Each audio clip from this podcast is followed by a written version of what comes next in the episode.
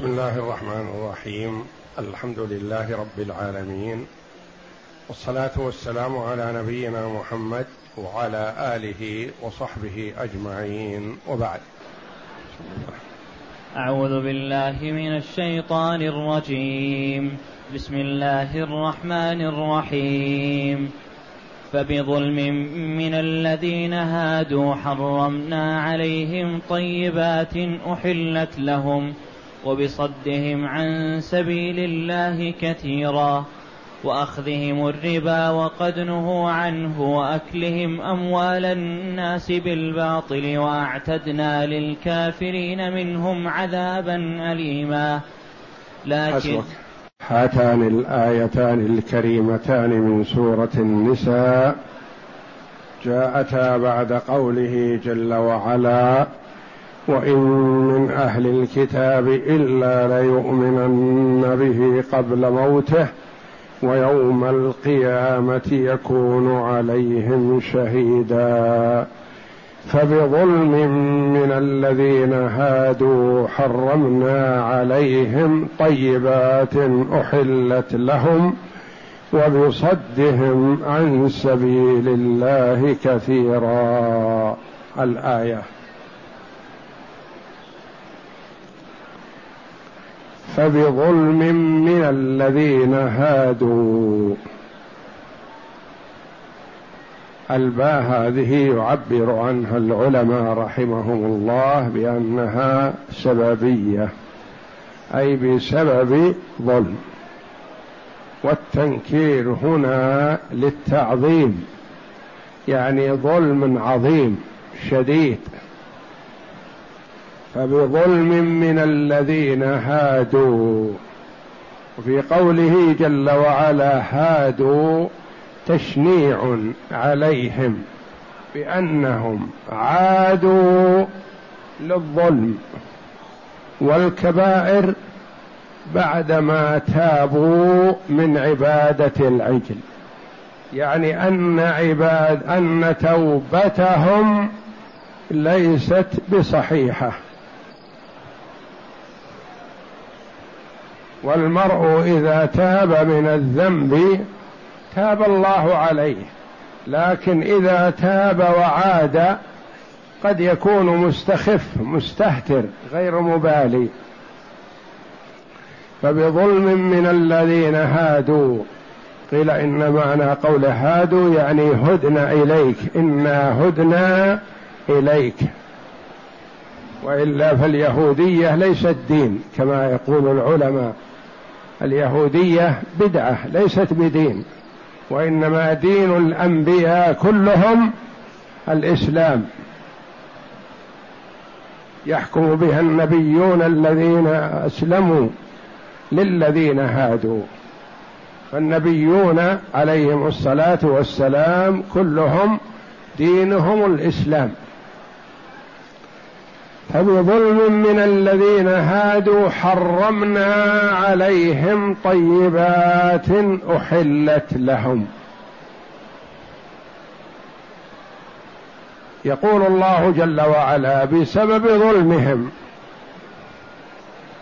واقترافهم الآثام حرم الله جل وعلا عليهم طيبات كانت حلالا لهم. الله يحلل ما شاء ويحرم ما شاء. فهو يحرم على هؤلاء على أهل الكتاب عقابا لهم. يعاقبهم بأن يحرم عليهم شيئا من الطيبات. هم يزعمون أن هذا الحرام محرم على من قبلنا فنحن معهم. وعلى هذا يكون ليس في هذا غضاضة عليهم. ما دام محرم على إبراهيم وذريته ومن بعده فلا غضاضة فيه عليهم. لكن الله جل وعلا يرد عليهم يقول لا ما حرم على من قبلهم وإنما حرم عليهم بسبب ظلمهم. فبظلم من الذين هادوا والظلم أنواع. ومن أشنع ظلمهم كتمانهم صفة محمد صلى الله عليه وسلم. ومن أشنع ظلمهم كفرهم بعيسى ابن مريم على نبينا وعليه أفضل الصلاة والسلام. بسبب الظلم الذي حصل منهم حرمنا عليهم طيبات أحلت لهم. كما قال الله جل وعلا وعلى الذين هادوا حرمنا كل ذي ظفر ومن البقر والغنم حرمنا عليهم شحومهما إلا ما حملت ظهورهما أو الحوايا أو ما اختلط بعظم ذلك جزيناهم ببغيهم وإنا لصادقون. فحرم الله جل وعلا عليهم بعض الطيبات عقوبة لهم. وكانت هذه الطيبات محللة على من قبلهم وإنما حرمت عليهم فكلما اقترفوا ذنبا حرم الله عليهم نوعا من أنواع الطيبات. قد يقول قائل التحريم هذا ليس لهم خاصة حتى على أمة محمد. محرم عليهم أشياء نقول نعم لكن فرق بين الأمرين. حرم على أولئك عقوبة لهم والمحرم عليهم شيء من الطيبات. وأما المحرم على أمة محمد صلى الله عليه وسلم فهو فتحريمه كرامة لهم لأنه حرم عليهم خبائث ولم تحرم عليهم شيء من الطيبات. حرم عليهم لحم الخنزير. حرم عليهم ما ذبح لغير الله. حرمت عليهم الميتة. فاسدة مضرة. فحرم الله على أمة محمد ما حرم تنزيها لهم وإبعادا لهم عن القاذورات والخبائث. حرم عليهم خبيث وأحل لهم الطيبات. وهذه صفة نبينا محمد صلى الله عليه وسلم يحل لهم الطيبات ويحرم عليهم الخبائث. فما حرم صلى الله عليه وسلم شيئا من الطيبات والطيبات كلها حلال وحرمت على هذه الأمة الخبائث في كتاب الله أو على لسان رسوله صلى الله عليه وسلم كما في قوله تعالى الذين يتبعون الرسول النبي الأمي الذي يجدونه مكتوبا عندهم في التوراة والإنجيل يأمرهم بالمعروف وينهاهم عن المنكر ويحل لهم الطيبات ويحرم عليهم الخبائث. فالمحرم على هذه الأمة خبائث ليس فيها طيبات. وأولئك بنص القرآن حرم الله عليهم شيئا من الطيبات. حرمنا عليهم طيبات أحلت لهم. وهذا جرم آخر. وبصدهم عن سبيل الله كثيرا. هم أعرضوا عن كتاب الله وصدوا الناس عنه. يأتيهم مشرك قريش فيقولون أينا ومحمد أحسن؟ فيقول كفار اليهود اعرضوا علينا ما عندكم وما عنده. فيقول نحن كذا وهو كذا. فيقولون لا أنتم خير وأهدى سبيلا.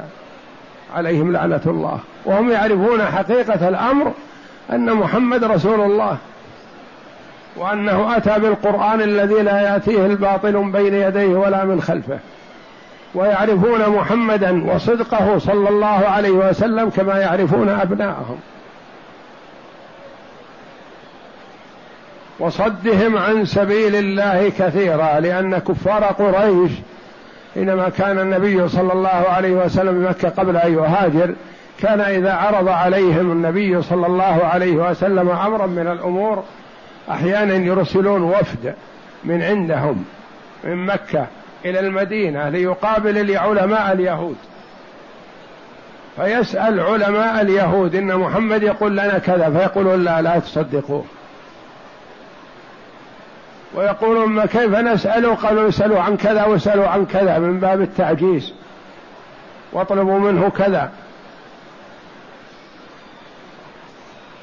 وبصدهم عن سبيل الله كثيرا يعني إعراضهم هم بأنفسهم وصد الناس عن ذلك.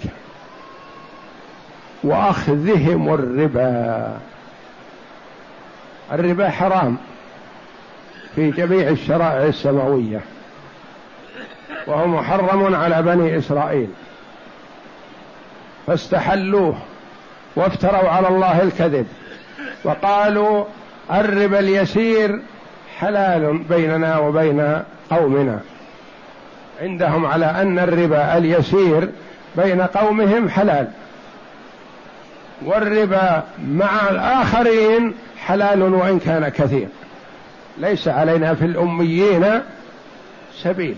يقول مهما تظلمه مهما تأخذ ماله مهما تضربه مهما آه، تغلبه في بيعك وشرائك فليس عليك جناح في هذا. لأنه على غير ملتك وعلى غير دينك. ليس علينا في الأميين سبيل يقصدون العرب. وأخذهم الربا فهم استحلوه وهو محرم عليهم. وقد نهوا عنه. نهاهم الله جل وعلا عن الربا. لأن الربا فيه امتصاص أموال الناس والفقراء بغير حق. بغير حق. بغير فائدة. دراهم بدراهم من أجل الأجل. وكان كفار قريش يتخذونه. إذا حل الأجل قالوا إما ان تفي وإما أن ترابي. يعني تعطي الدين الذي عليك وإما أن ترابي فيعني تقول بدل عشرين يكون خمسة وعشرين واصبروا علي شهر أو سنة أو كذا. وأخذهم الربا وقد نهوا عنه يعني ليس محللا لهم. وأكلهم أموال الناس بالباطل. أكلهم أموال الناس بالباطل بالخيانة.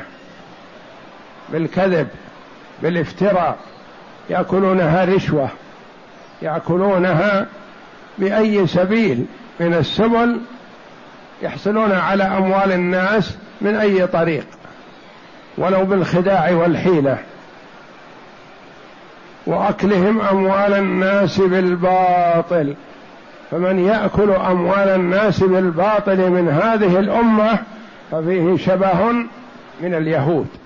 والذي ياخذ الدين وفي نيته انه لا يوفي هذا من اكل اموال الناس بالباطل. والذي ياخذ الرشوه من اكل اموال الناس بالباطل. والذي يرابي من اكل اموال الناس بالباطل. وقد لعن رسول الله صلى الله عليه وسلم آكل الربا وموكله وكاتبه وشاهديه.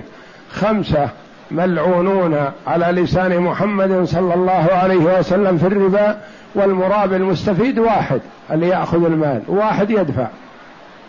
والبقية لكونهم أعانوا على الإثم والعدوان. وما توعد الله أحدا بمثل ما توعد به المرابي في قوله تعالى الذين يأكلون الربا لا يقومون إلا كما يقوم الذي يتخبطه الشيطان من المس. ذلك بأنهم قالوا إنما البيع مثل الربا وأحل الله البيع وحرم الربا. فمن جاءه موعظة من ربه فانتهى فله ما سلف وأمره إلى الله. ومن عاد فأولئك أصحاب النار هم فيها خالدون. يفضح الله جل وعلا المرابي يوم القيامة يقوم من قبره كالمجنون يقومون وبطونهم كالبيوت فيها الحيات والعقارب والعياذ بالله وكلما مشى سقط وكلما مشى سقط كأنه مصروع كالذي يتخبطه الشيطان من المس.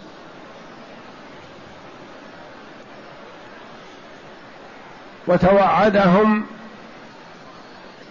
بعذاب الآخرة بعدما توعدهم بعذاب الدنيا الذي هو حرمانهم من الطيبات.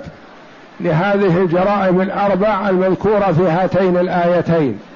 ذكر في هاتين الآيتين أربع وذكر في الآيات السابقة إحدى عشر جريمة من جرائم أهل الكتاب اليهود. فهذه الأربع فبظلم من الذين هادوا الظلم وبصدهم عن سبيل الله كثيرا. ثانية وأخذهم الربا وقد نهوا عنه وأكلهم أموال الناس بالباطل. الرابعة أربع في هاتين الآيتين وأحد عشر متسلسلة في الآيات السابقات سجل عليهم في هذه الآيات احد عشر جريمة. وتوعدهم بعد أن حرم عليهم الطيبات في الدنيا توعدهم بعذاب الآخرة فقال واعتدنا للكافرين منهم. لأن من أهل الكتاب من هو مؤمن منهم من هو خير كعبد الله بن سلام ومجموعة معه من أحبار اليهود إلا أنهم قلة. يعدون على الأصابع. فهم ليسوا بكثير والمؤمنون من اليهود قلة لشدة حقدهم وعداوتهم.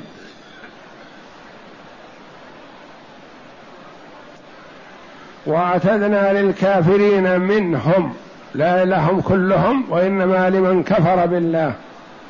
عذابا اليما يعني مؤلما شديدا. نعم.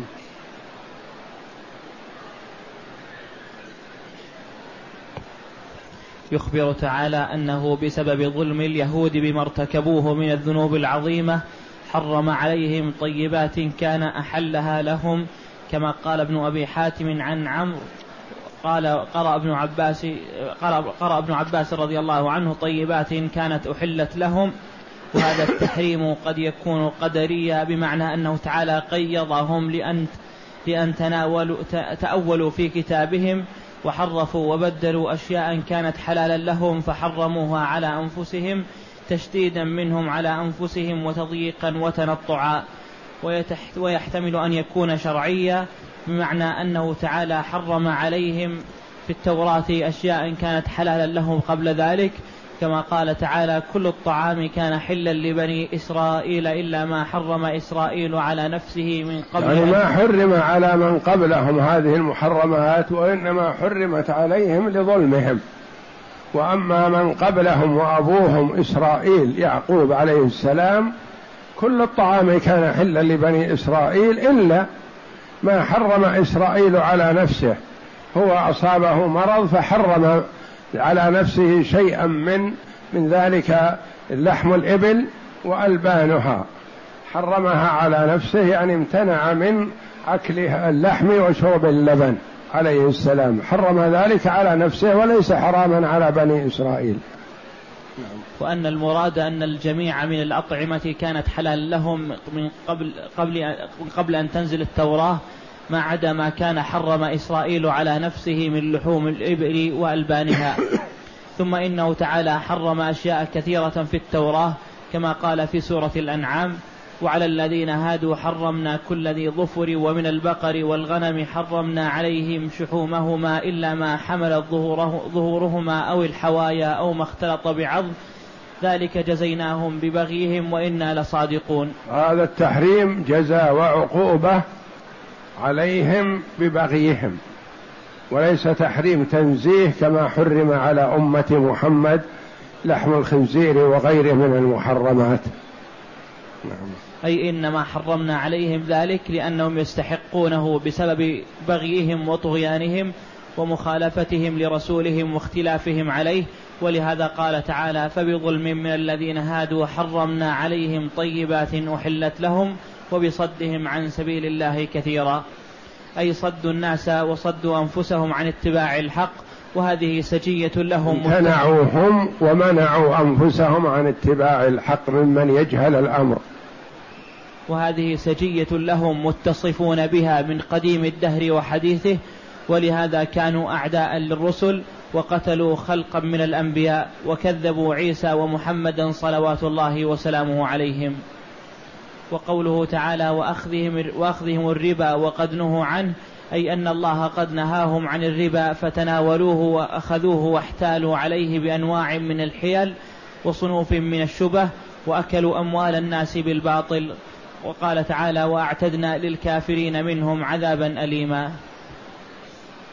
والله أعلم وصلى الله وسلم وبارك على عبد ورسول نبينا محمد وعلى آله وصحبه أجمعين.